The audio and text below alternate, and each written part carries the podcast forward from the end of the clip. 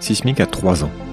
Pour l'occasion, j'ai demandé à 6 invités des débuts de revenir dans le podcast pour me dire, en moins de 30 minutes, comment leur vision du monde a évolué depuis notre première conversation. Je parle aujourd'hui avec Cécile Wendling, que j'avais reçue pour l'épisode numéro 4, intitulé L'art de la prospective. Bonne écoute. Bonjour Cécile. Bonjour. Alors ça fait euh, trois ans qu'on s'est euh, qu'on s'est parlé sur, euh, enfin on s'est parlé plus récemment, mais ça, il y a trois ans en fait, tu as été une des premières invitées de Sismic, épisode 4, et c'était en avril 2018 donc. Et donc je suis ravi de te recevoir à nouveau pour faire un peu le, bah, bilan de ces trois dernières années. C'est un peu le, le, les thèmes, c'est des un petit des épisodes hors série que je fais où je reçois les quelques uns des, des invités qui m'ont qui m'ont le plus marqué euh, pour euh, pour faire un peu anniversaire quoi. Donc euh, donc on va c'est un épisode court, on va parler juste 20 minutes pour faire un petit peu le bilan de de ce qui s'est passé ces trois dernières années pour toi et comment ta vision du monde a évolué. Donc ça sera ma première ma première question qui est bah, comment comment ta vision, le regard que tu portes sur les choses, ta vision du monde et des enjeux actuels dont on avait à l'époque pas mal parlé a changé ces ces trois dernières années et pourquoi? Alors tout d'abord, bon anniversaire sismique et bravo. C'était très intéressant de suivre les trois dernières années en ligne. J'ai écouté les épisodes avec beaucoup d'intérêt. Et pour revenir sur ce qui a changé et pourquoi, je vais commencer par ce qui est resté euh, stable. J'étais très sensible déjà au changement climatique, aux enjeux de biodiversité, euh, la gestion de l'eau. Je, donc je continue de croire qu'on a besoin d'une vraie transition euh, écologique. Et c'est des sujets qui sont pas du tout sortis du radar, mais qui font que se confirmer. Donc je dirais qu'il y a certaines tendances lourdes qui se, qui se sont confirmées euh, au travers des ans. J'avais évoqué aussi pour moi à l'époque euh, les enjeux de, de transmission, d'éducation, de, de, comment impliquer les plus jeunes aussi. Et ça, ça reste pour moi une tendance lourde. C'est nos jeunes qui font notre monde de demain. Et je crois vraiment que c'est à eux qu'il faut transmettre les, les, bonnes compétences pour marcher euh, dans la vie. Après, dans les ruptures, évidemment, bah, évidemment, une rupture, c'est quand même le Covid, la pandémie. Mais euh, mais bon, on avait des scénarios d'anticipation des pandémies, donc je dirais que c'est pas ça qui a été euh, la plus grosse surprise. Par contre, ce qui, ce qui nous fait changer, je trouve, c'est de travailler sur des combinaisons de scénarios. C'est-à-dire qu'il ne s'agit pas juste de travailler sur euh, la pandémie, mais il faut travailler sur une cyberattaque en pandémie, un tremblement de terre en pandémie, vraiment croiser les croiser les risques, croiser les scénarios. Et donc pour moi, ce qui se passe aujourd'hui, c'est qu'on a ça, démontre qu'on a encore plus besoin de croiser les regards et croiser les disciplines. Autrement dit, on ne peut pas juste avoir les médecins qui pensent avec les médecins, euh, les économistes avec les économistes, les juristes avec les juristes. Il faut vraiment casser ces silos et penser d'une façon euh, globale les situations. Alors ça demande euh, de croiser les risques et de croiser les disciplines et les savoirs, encore plus qu'avant. Et ça, tu perçois, on va y revenir, mais tu perçois que c'est quelque chose qui, enfin, tu vois aussi le regard de, des gens avec qui tu peux travailler qui a changé là-dessus. Tu vois que ça a vraiment fait évoluer les mentalités autour de toi. Le peut-être le fait que quelque chose qui n'était pas forcément euh, prévu, même si beaucoup en avait parlé, finalement, comme tu le dis, est arrivé, et que surtout euh, euh, c'est un phénomène qui, qui, qui, a une complexité qui nous a dépassé. Donc tu, tu vois vraiment que ça a secoué des gens. Alors il y a deux écoles de pensée en ce moment. Il y a une première école qui dit on ne peut plus anticiper Le Covid nous rend dans une situation où on vit euh, jour par jour, semaine par semaine. Et donc, du coup, il faut plus euh, euh, être résilient, agile. On ne peut plus anticiper. Donc, il y a vraiment toute une école de pensée qui est de dire, voilà, comment est-ce qu'on rend les sociétés agiles, résilientes, capables de s'adapter et de pivoter heure par heure. Et puis, il y a une autre école de pensée que je vois aussi autour de moi, qui est au contraire, on a encore plus besoin d'anticipation on a encore plus besoin de prospective. Euh, parce qu'aujourd'hui, on a fait beaucoup d'anticipation sanitaire, beaucoup d'anticipation économique, et finalement, les vraies ruptures, c'est comment on perçoit le temps, l'espace, le rapport au corps, le rapport à l'autre, le rapport à la mort, le rapport à la famille. C'est tout ça qui est en train de changer. Euh, et du coup, euh, un vrai besoin de, de prospective, de projection. Euh, et d'ailleurs, c'est intéressant parce qu'il y a eu deux vagues. Je dirais qu'il y a lors du premier confinement, il y avait, euh, je dirais, les économistes et les prévisionnistes étaient euh, très très euh, inquiets. Euh, et les prospectivistes qui avaient une vision plus globale, eux disaient ah mais non, ça va être la réinvention de gestion de transition. donc le, monde va pivoter, on va se rendre compte que tout est lié et donc ça va ça va ça va permettre des ruptures mais qui sont salutaires, qui vont qui vont sauver le monde entre guillemets. Mmh, et puis le, deuxième confinement, c'était voilà. Et après le, deuxième confinement, c'était plutôt l'effet ciseau. Donc les prévisionnistes économistes étaient moins déprimés qu'au premier confinement. Ils disaient que voilà, on avait réussi à quand même à quand même euh, vivre, à quand même se projeter, à quand même voilà. Et puis euh, les prospectivistes qui avaient une vision plus holistique disaient au contraire, on est en train de découvrir euh, sur le temps long des problèmes psychiques ou psychiatriques, des problèmes liés dans les, comportements des gens, c'est-à-dire que les gens prennent des habitudes qu'ils ne vont plus pouvoir perdre, donc et qui peuvent être difficiles dans le temps long. voilà, donc c'est très intéressant de voir qu'en fait il y a des effets très différents dans les communautés de gens et la, le geste de se projeter dans le futur évolue de façon euh, différente. Et enfin, je crois beaucoup que les artistes peuvent nous aider à nous projeter dans le futur. Or aujourd'hui, bah, les, les, directeurs de théâtre et autres euh, acteurs euh, sont un peu coincés pour travailler. Les artistes qui sont dans le spectacle vivant, qui eux aussi transmettent une vision du futur, sont coincés. Donc, donc il y a des initiatives, mais très marginales. Donc je pense qu'on aurait vraiment besoin de de travailler ensemble. Qu'est-ce que ça veut dire faire société euh, aussi dans nos imaginaires, et dans ce contexte-ci si particulier. Donc toi, tu serais plus à dire qu'il y a, euh, tu fais partie de ce deuxième groupe qui est à dire euh, qui, qui dit qu'il faut justement travailler davantage à anticiper, mais mieux anticiper. C'est-à-dire, comme tu disais, le faire de manière euh, en créant, en faisant le lien entre les sujets, euh, mais que finalement, il est possible d'anticiper, parce que, comme tu disais, beaucoup de gens ont vu ça comme un signe noir, comme quelque chose qui n'était pas qui n'était pas prévu, pas prévisible, alors qu'en fait quand tu regardes les prospectivistes, beaucoup avaient identifié ce risque-là, en parlaient depuis longtemps, et c'est juste que qu'on ne l'a pas regardé. Et euh, donc toi, tu aurais tendance à dire que bah, justement, ça montre qu'il faut revoir la manière dont on fait l'anticipation et qu'il faut travailler à mieux faire ça plutôt que d'abandonner de abandonner l'idée. Oui, exactement. Moi, je fais partie de, de cette école-là et euh, notamment ça, mais aussi euh, si on voit euh, quelles seraient euh, les, j'allais dire les grandes crises qui nous pendonnaient, euh, je serais pour qu'on agisse beaucoup plus maintenant. par exemple, je me dis que le prochain Covid entre guillemets sera sûrement une grosse crise cyber. J'aimerais bien que déjà on se retrousse les manches pour s'y préparer et peut-être beaucoup plus que ce qui se passe actuellement. On, mmh. voit hein, émerger le cyber, il est assez mieux couvert dans la presse, dans les actualités les gens se rendent compte, par exemple en France, que ça vient de leur quotidien quand des hôpitaux ou des mairies sont attaqués. Donc je trouve que ça commence à, à être perçu, mais très très lentement. Et, euh, et j'aimerais bien qu'on ait mis en place déjà les outils, les réseaux, les, les solutions euh, pour le jour où ça, ça arrivera. Donc je me dis au contraire, c'est une grande leçon que sur les sujets que l'on voit aussi venir, anticipons mieux et, et dès maintenant. Vraiment, je, je, suis convaincu qu'il faut qu'on fasse ça, qu'on ait un temps d'avance. Bah c'est alors c'est justement la, la, deuxième question que que je pose et tu as commencé à y répondre mais je voudrais qu'on passe peut-être euh, cinq minutes de plus là-dessus qu'est-ce qui qu'est-ce qu'on ne voit pas venir justement toi toi qui es spécialiste de l'anticipation? Qu'est-ce qui est toujours mal compris et qui va être vraiment essentiel de euh, de mieux regarder pour euh, pour comprendre notre époque et le mouvement qui arrive donc ça peut être le reste cyber mais tu peux développer ça ou alors parler d'autres choses mais alors, en un, c'est euh, le risque cyber. Enfin, je, vraiment, je suis convaincue, et ce sera d'autant plus impactant que, avec le Covid, beaucoup d'entreprises euh, sont passées en digitalisation à marche forcée en très peu de semaines pour pouvoir continuer d'opérer, et donc souvent dans des conditions de sécurité euh, accélérées ou pas passées. Et donc, en fait, on, a créé les, les, risques de demain. Deuxième chose, les criminels cyber sont de plus en plus organisés. D'industrialisation, les attaques cyber sont très rentables parfois euh, plus mhm. facile à faire et plus rentable que euh, des, je vais dire, euh, d'autres formes de d'action que pouvait avoir certains de banque, auparavant.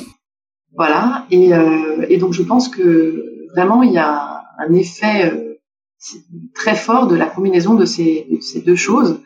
Euh, voilà. Et comme en plus on est devenu très très dépendant au numérique dans tous les secteurs, je veux dire que là dans un hôpital, ben, vous avez besoin des données des patients pour prendre des décisions médicales. Euh, quand vous êtes en train d'être dans un train ou un avion, bah, ça s'appuie aussi sur des données. Euh, voilà, donc il faut vraiment qu'on se rende compte que le cyber, c'est pas un monde séparé de notre monde. Ça peut avoir un impact euh, physique dans le monde réel. Donc ça, je pense que c'est la première chose que peut-être on sous-estime et sur laquelle il faut vraiment se préparer. La deuxième chose que je vois vraiment, c'est l'augmentation des inégalités. C'est-à-dire que le, déjà, les inégalités étaient assez fortes dans nos sociétés, mais le Covid n'a fait que les renforcer. Et donc, euh, je pense que ça a créé des tensions euh, sociales qui mettent à mal euh, le vivre ensemble, le faire société. Et, et je pense que ça, c'est quelque chose qu'à un moment, il va falloir adresser, il va falloir se repenser ces éléments-là d'une façon importante. Voilà. Je, pense qu'il y, y a, quelque chose de cet ordre-là qu'on peut voir et qu'on a vu dans certains mouvements sociaux déjà dans différents pays. Euh, mais comme c'est renforcé aujourd'hui avec le Covid, euh, je pense que ça va être un sujet pour demain également. Ok. Euh, dernière question, comment toi tu as changé On a fait trois ans, donc j'imagine que tu as fait deux trois trucs, mais je, sais que tu as tu as fait euh, tu as changé pas mal de choses, notamment dans ton environnement professionnel. Et est-ce que tu peux me parler de ça et, et donc qu'est-ce que tu fais maintenant, notamment pour pour préparer tout ce que tout ce dont tu viens de parler, pour préparer demain et pourquoi tu fais ça? Euh, alors, la, la, oui, la réponse facile, c'est la réponse que j'ai changée dans le sens où après cinq ans et demi à la prospective, je suis passée à la sécurité. Donc aujourd'hui, euh, mon travail consiste beaucoup plus à anticiper euh, les menaces, les prévenir, euh, trouver les bonnes stratégies de, de, de sécurité, qu'elles soient la sécurité des personnes, des bâtiments, de la donnée, gestion de crise, enfin vraiment la sécurité au sens large du terme. Donc euh, ça, je dirais que c'est la réponse entre guillemets euh, facile, à savoir que, que j'ai fait ce, ce changement-là, et pour moi, il est très important. Je pense qu'aujourd'hui, euh, la question de voilà la sécurité du monde dans lequel on vit est important, et on, on, voit que des effondrements peuvent avoir lieu très rapidement, et ça demande d'avoir beaucoup de vision long terme et d'anticipation. Je suis vraiment ravie de ce tournant. Euh, la deuxième chose, j'essaye de m'ouvrir à beaucoup de formes de diversité. C'est-à-dire, je fais vraiment attention dans mes recrutements, etc., à avoir des profils différents, des gens de pays différents, et, garder vraiment cette, cette, approche de croiser les, encore plus les profils. Et, euh, et pour ma part, cette année, je fais l'IHEDN, donc l'Institut des hautes études de défense nationale, ce qui me permet d'échanger beaucoup avec euh, avec des militaires, mais également avec des gens qui ont d'autres vies que la mienne. Donc euh, voilà, il y a quelqu'un qui est pilote chez Air France, quelqu'un qui est responsable du service euh, d'anesthésie-réanimation à Saint-Louis. Enfin, donc des gens qui ont des profils très très très différents, euh, des parcours de vie complètement, euh, euh, bah voilà, par d'autres d'autres lieux de formation, d'autres lieux de vie, d'autres lieux de travail. Et je j'essaie vraiment de d'apprendre beaucoup de cette diversité de, des profils. Je crois vraiment qu'il faut que chacun de nous fasse ça parce qu'il y a un des risques en ce moment, c'est qu'on est tous repliés et il y a une forme de lassitude et de fatigue de cette situation de, Covid qui fait qu'on peut facilement se, se, replier et arrêter de rencontrer des personnes nouvelles, d'ouvrir ses horizons. en fait, je crois vraiment que les solutions sont dans les croisements de, de profils et d'idées euh, différentes. Voilà. Et après, ben, comment j'ai changé Je finirai aussi en disant que avant, je voyageais quand même beaucoup à titre professionnel et à titre personnel. Et du coup, euh, j'ai découvert un monde où il faut voyager depuis son salon. Euh, mais c'est possible. Donc je lis encore plus qu'avant. euh, et, et, voilà, et je pense qu'il faut, il faut garder justement voilà le, différentes formes de voyage autant qu'on peut, euh, même si c'est pas physique. Il faut continuer de, de se décaler et décaler son regard. C'est la seule chose qu'il faut faire en fait pour ne pas euh, tomber dans une non seulement dans une forme de pessimisme, mais également dans un monde où on n'inventerait plus les solutions pour demain. Et une, euh, une dernière question qui me vient en t'entendant et aussi par, rapport au métier que tu fais, puisque tu es en, donc en entreprise, tu exerces des, responsabilités. Euh, comment est-ce que tu fais pour euh, pour emmener des gens avec toi en fait, pour pour faire bouger le regard, pour convaincre, pour voilà, puisque je, sais que tu es un peu en avance de, de phase justement parce que c'est aussi ton métier, tu vois, de faire la prospective et anticiper les risques beaucoup de gens qui voient ça ont une difficulté quand ils se retrouvent dans les conversations avec des gens qui ne sont pas du tout au même niveau, euh, soit parce qu'ils ne voient pas, soit parce qu'il y a une fermeture. Quelles sont toi tes euh, qu'est-ce que tu fais en fait tes stratégies pour euh, pour convaincre pour persuader? Je pense qu'il faut déjà beaucoup écouter les autres. En fait, il faut il faut beaucoup écouter, pas que parler, mais les écouter dans leur logique. il faut poser les bonnes questions parce que c'est les questions qui qui secouent, qui remuent, qui sont qui, leur montre qu'il y a des limites dans le système actuel. Euh, après, euh, je pense que il faut y mettre vraiment son cœur et son énergie. je pense que si on est vraiment enthousiaste et si on croit à ce qu'on fait, on peut vraiment avoir beaucoup plus d'impact. c'est pour ça que c'est important que les gens croient à ce qu'ils font, gardent du sens dans leur action. Je pense que le sens, c'est ce qui fait que les gens vont bouger. Euh, il faut aussi entendre qu'on n'a pas forcément le même rythme qu'avant, que les gens peuvent être plus fatigués. Certains dans certains pays sont confinés depuis des semaines ou viennent d'être confinés. Donc il faut, faut être à l'écoute de, de soi-même et de, et de l'autre dans toutes ces dimensions-là. Euh, remettre l'humain au centre, c'est aussi ça. C'est faire attention à comment l'autre est. Si l'autre va pas bien, de toutes les façons, on ne pourra rien faire ensemble. voilà. Donc c'est, je pense que ça c'est très important. Euh, et après, il y a plein de, de façons de, de, remobiliser euh, les personnes. Euh, D'une part, en créant du lien, de la solidarité euh, sur un territoire ou sur un projet, par une thématique. il faut trouver une dynamique qui est nouvelle aussi, c'est-à-dire qu'il faut vivre avec ce rythme-là. Donc, avoir des grands projets, mais à la fois commencer par des petits pas, gérer différentes temporalités, la temporalité de l'instant et la temporalité du temps long. En fait, c'est ça qui fait qu'on garde du sens en fait. C'est-à-dire qu'il ne faut pas que le but soit de court terme, il faut que le but reste de long terme, il faut que les personnes soient capables de l'articuler dans leur tête comme qu'est-ce que ça veut dire comme première étape. Même si c'est un enjeu qui arrive loin, qu'est-ce que ça veut dire pour moi aujourd'hui? Donc c'est cette articulation des temporalités et euh, qui fait qu'on arrive à faire bouger les choses, je pense, en le faisant euh, évidemment avec beaucoup d'énergie. Donc il faut être résilient soi-même dans la gestion de son énergie. Qu'est-ce que tu me conseillerais de, de, faire pour les trois prochaines années pour développer, euh, pour Sismic, continuer cette enquête de, je sais pas, quelqu'un à lire, à, voir, à rencontrer absolument, à voir, des questions à poser? Alors ah bah, je dirais, enfin la première chose c'est savoir euh, qui on est et où on veut aller soi. Donc euh, ce que j'encourage tout le monde c'est de se dire voilà, la vie est courte, on est, on est, on est, on est, voilà. Je dis que ça passe très vite. Donc qu'est-ce qu'on veut faire? Qu'est-ce qui nous anime, qu'est-ce qu'on veut faire? Et euh, moi, par exemple, je sais que c'est le temps long, la transmission. Je suis très au clair sur ce que, ce que je, j'essaie de, de, faire. Et ça m'aide, ça me guide au quotidien. je pense que je le conseil, le premier conseil que je donnerais, c'est celui-là. Le deuxième conseil, mais tu le fais déjà, c'est vraiment bah, justement continuer de croiser les regards, donc euh, avoir des échanges avec des intervenants de différents pays. Euh, en plus, comme tu as beaucoup voyagé, je pense que tu peux nous ouvrir cette porte, voilà, nous raconter de, de différents pays, comment les gens euh, voient le futur, comment ils se projettent, et de différentes disciplines. Ça, j'y crois vraiment énormément de, de continuer d'ouvrir ces, ces, espaces et ces horizons, même si on est dans le salon. Et peut-être la troisième chose, ben, c'est rester curieux. Il faut rester curieux, donc il faut continuer d'apprendre des choses nouvelles, euh, même si on est dans son kilomètre, prendre une nouvelle rue, euh, voilà, il faut continuer de, de mettre un peu tous les jours des choses nouvelles, ne pas tomber dans une routine euh, qui est finalement enferme et fait créer une sorte de temps répétitif qui peut finalement nous, aussi nous endormir parfois. Donc je pense que c'est très important. Merci beaucoup, Cécile. Avec plaisir et encore bon anniversaire à Sismic. Bravo. Merci. Voilà, je vous laisse avec un petit mot pour la fin.